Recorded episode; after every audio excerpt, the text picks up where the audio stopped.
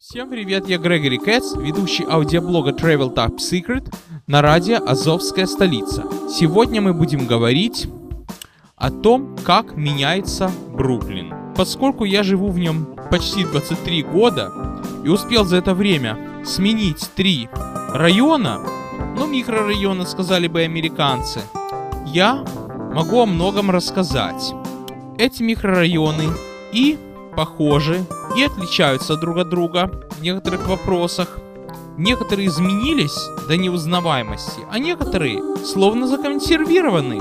Это относится и к моим микрорайонам Бенсонхёрст, Бара-парк и Шипсхед-Бей, а также к другим. Что в них изменяется? Первое – это этнический состав. Гораздо реже меняется архитектура, в смысле новые дома строятся, старые сносятся. А еще чаще, если смотреть на название бизнесов, так то, что было 20 лет назад и то, что сейчас, это день и ночь. Но это если говорить о малых бизнесах, а не о крупных. Для начала давайте сравним Бара-парк и Бенсонхёрст. Если вы посмотрите на карту Бруклина, то вам, наверное, покажется, что лежат рядом друг с дружкой 3 листочка в клеточку, но под углом. А если смотреть на Южный Бруклин, то и 2 хватит. Значит, Бенсонхёрст и Бара-парк – это районы, в которых я жил 15 лет назад. В Бенсонхёрсте больше, в Бара-парке меньше. Они и похожи, и принципиально отличны друг на друга. Оба они находятся в одной и той же, так сказать, клеточной решетке. Более того, эти районы обслуживаются одними и теми же линиями метро, хотя это зависит от куда конкретно и куда конкретно ехать. Некоторые маршруты автобусов проходят и через Бара-парк, и через Бенсонхёрст, но не все. Зависит от конкретного маршрута. Архитектура, конечно, у них много чего общее. Очень много домов из красного кирпича и старой постройки, это где-то так до войны. Кстати, на их крышах можно увидеть очень интересные архитектурные обрамления, о чем я как-то создавал отдельное слайд-шоу. И более новых красно-кирпичных коробок полно и в Бенсонхёрсте, и в Бара-парке. И частных домиков и в Бенсонхёрсте, и в Бара-парке полно. Правда, Бара-парк, мне кажется, более городской, а Бенсонхёрст скорее напоминает приморский курорт, только пляжа нету. Вернее, на месте пляжа построили автошоссе. В Бара-парке, мне кажется, больше тех домиков, которые постарше. Это из многоквартирных, из красного кирпича. И тот и другой дает понять, что ты живешь в городе. Что нельзя сказать об Шипсхед-Бее, где я живу сейчас, о Midwood, который на моем пути из Шипсхед-Бея в Бенсонхёрст. Иногда и в Бара-парке, и в Бенсонхёрсте местами можно увидеть викторианские дома. Это дома ближе к английскому стилю, но не везде. В наших шипсхед-бейских краях их гораздо-гораздо меньше. А вообще таких вот викторианских домов полно в районе Парк-Слоу, по которым я вам говорил. Эти дома, видимо, считаются архитектурной ценностью, поэтому изменений там меньше. В этническом плане Бенсонхёрст и Бара-парк были и есть абсолютно разные миры. Бара-парк еврейский. Живут там религиозные евреи в основном. На каждом квартале либо ешива, либо синагога. Есть даже еврейские маршруты автобусов. Это отдельная тема, о ней потом. Кроме религиозных евреев, живут еще светские евреи. Такие как я. Правда, я еще русскоговорящий еврей. Но американские евреи иногда тоже живут в Бара-парке. Я не знаю, кто там еще живет, но это, как бы сказать, доминирующие народы. Бенсонхёрст, когда мы приехали, там было очень много итальянцев. Помню даже, когда мы только проснулись, то в квартире, почти что напротив нас, там жил один итальянский управдом, он включил музыку довольно громко и по-итальянски переговаривался с соседями. Было забавно. Через 3 месяца он съехал, на его место поселилась одна русскоговорящая семья из Киева. И мне даже кажется, что все больше и больше Бенсонхёрст становился филиалом Киева. Не только Киева, Одессы, Москвы, Петербурга. Все больше и больше русскоговорящих людей вселялось в Бенсонхёрст. Забегая вперед, скажу, что сейчас там все больше и больше китайцев и эмигрантов с Востока приезжают. А тогда он был либо итальянским, либо русским. Но все больше и больше Бенсонхёрст становился русским. Словно второй Брайтон. Даже два ресторана итальянских, такие огромные, стали русскими. Уж не говорю о малых бизнесах. Я там успел прожить до 1999 года. И мне казалось, что половина населения Бенсонхёрста говорит по-русски. Вот еще вспомнил. Даже почему-то мне казалось, что вот большинство русских живет на Брайтоне. Брайтон — это маленькая Одесса. Да там действительно 95% населения русскоговорящие на Брайтоне. О нем потом. А в Бенсонхёрсте мне казалось, что именно интеллигентные русские селятся там, а более простые, чтобы не сказать жлобье, селятся ближе к Брайтону. Но все равно эти два района рука в об руку.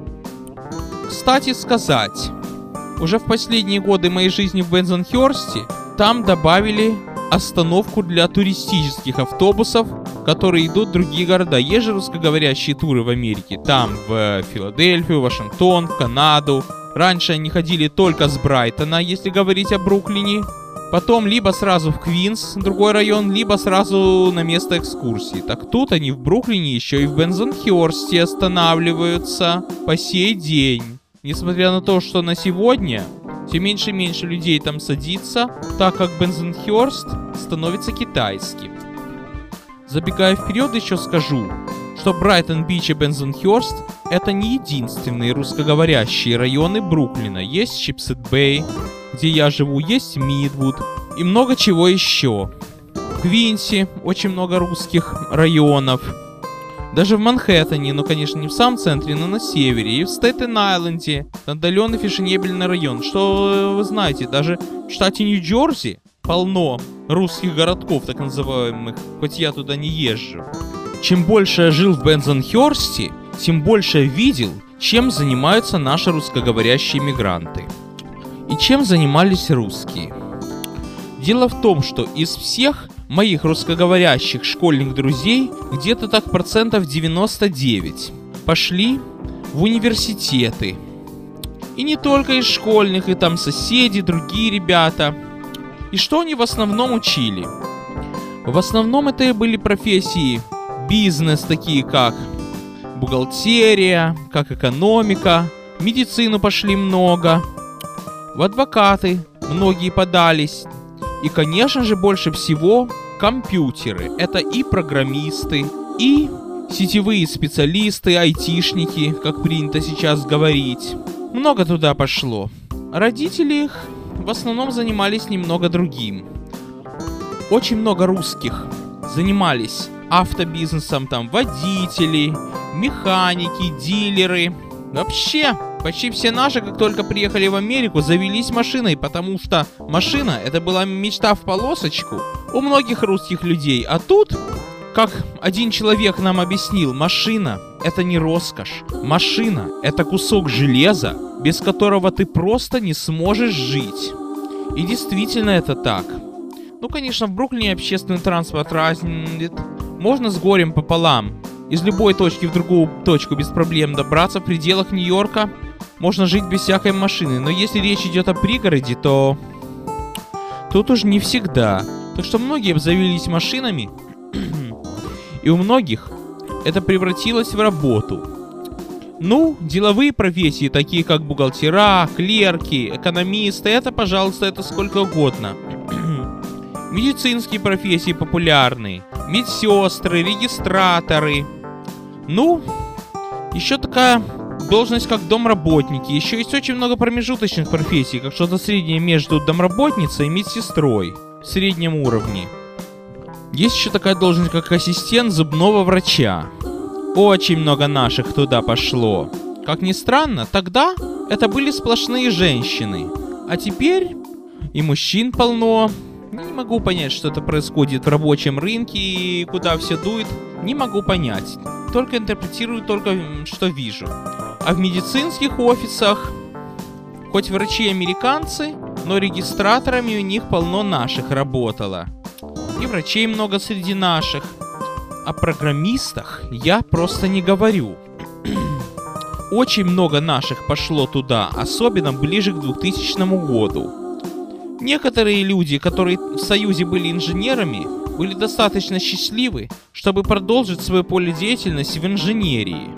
Но, к сожалению, нет. Им пришлось сменить профессию на программистов и нетворкщиков, тех же самых. Ну, конечно, были исключения, которые, допустим, работали художниками, учителями, дизайнерами, но большинство из них все-таки пошли в социальные работники, это тоже очень популярная специальность среди русских. Вот еще вспомнил, что была в нашем районе одна больница, и там отдел социального обслуживания состоял где-то так на 30 сотрудников, 27 было русскоговорящих. Я не люблю о больницах говорить, но все-таки скажу, что такое социальный работник в больнице. Но это как бы связь между пациентом, но таким вот серьезно больным пациентом и внешним миром. Там агентствовник по уходу и так далее. Кстати, еще вспомнил, что одна из этих соцработниц была очень хорошим экскурсоводом в компании, с которой любил путешествовать. Но об экскурсиях мы говорим потом. Помните, я вам рассказывал про экскурсию Камешем? Так вот, когда я ехал 10 лет назад, именно она была нашим гидом. На фоне всего этого все больше и больше наших шло в программисты. Самое-самое приятное для меня было то, что я тоже учил программирование. Но знаете, я учил программирование в университете со всеми отсюда вытекающими последствиями. А русские учили программирование в таких вот так называемых компьютерных школах. От университета они отличались многим. Например, тем, что там даже преподавание было на русском для доходчивости. А в университетах, конечно, все на английском. Я вам как-то рассказывал про университет, в котором я учился. На курсах там по-русски преподавали. Там, как они говорили, готовили к работе. И действительно, даже помню одну меткую рекламу компьютерной школы. Мы не читаем лекции, мы готовим к работе. Я считаю, что и то, и другое интересно, и практику, и теорию. Но все-таки зависит от конкретной ситуации. Когда тебе 18 лет, и ты живешь со своими родителями, как у Бога за пазухой, и хочешь того же самого только самостоятельно, то, конечно, есть время поучить все. А когда тебе, скажем, 36, и на твоей шее двое детей, и куча проблем, то, конечно, имеешь время только на ответы. Помогало нашим русским иммигрантам в конце 90-х освоить программирование то, что программирование — это не высшая математика и не строительство, где нужны специальные навыки. Там достаточно только здравого смысла, чтобы понимать, что куда вставить, что кому написать и так далее. Правда, сейчас я еще узнал, что кроме программирования есть еще такая должность, как тестирование программного обеспечения. Это еще проще. На предмет начать. Начать всегда просто. Правда, вот как учить дальше, как продержаться. Ну, чем дальше в лес, тем больше дров, как говорится. Чтобы стать хорошим программистом, нужно терпение, педагогическое. А если вы уж совсем заигрались с программированием, совсем в серьезные проекты вас потянуло, то это уж сродни высшей математике, хоть, скажу вам честно, математика в программировании 2 плюс 2. Даже не 2 плюс 2, 1 плюс 1. Логика там нужна. Если у вас соображалка работает, вам это одолеть на раз. Что самое интересное, что в программисты в основном подавались кто? Бывшие музыканты, экономисты, учителя, даже торговцы. То есть такие люди, у которых не было технического образования нисколечки. Они, естественно, не понимали, что там внутри компьютера, как там сигнал идет по схеме, понимали, что это такая коробочка, которая все умная, которая все решает. А всякие там инженеры, ученые, строители, им это давалось тяжело. Они в основном шли, вернее вынуждены были отойти в аккаунтинг, то есть счетоводство, и в соцработники. Музыкантов много пошло в программирование, даже не знаю почему. Вообще это считал каким-то феноменом. Наверное, потому что логика музыканта и логика программиста, они кое-где совпадают, кое-где пересекаются.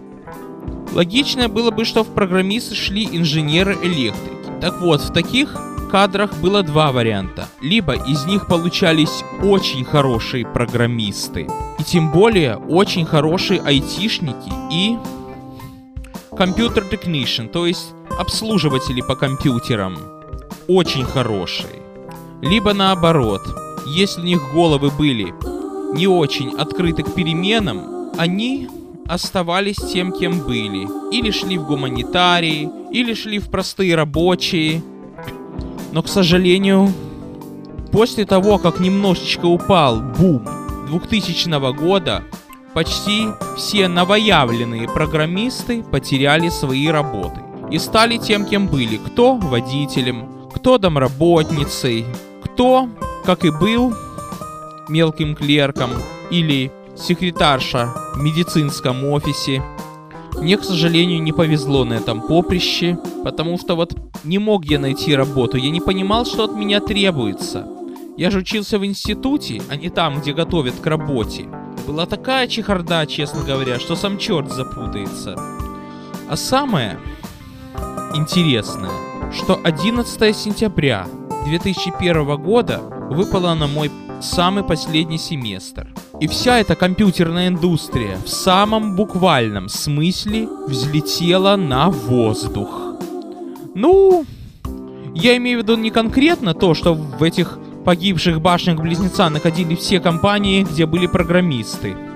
Я имею в виду другое, что там рядом находился район Уолл-стрита, где все эти банки находились. И все это, конечно, в Нью-Йорке рулило рынком программирования. Могли находиться в других местах. Вот поэтому я, к сожалению, работу по программированию не получил. Ну, сейчас я слышал, что в Кремниевой долине, вернее, в Силикон-Вэлли, но это Калифорния в районе Сан-Франциско, там как раз хорошо с поиском работы, но, честно говоря, не был, не знаю, обсуждать не могу.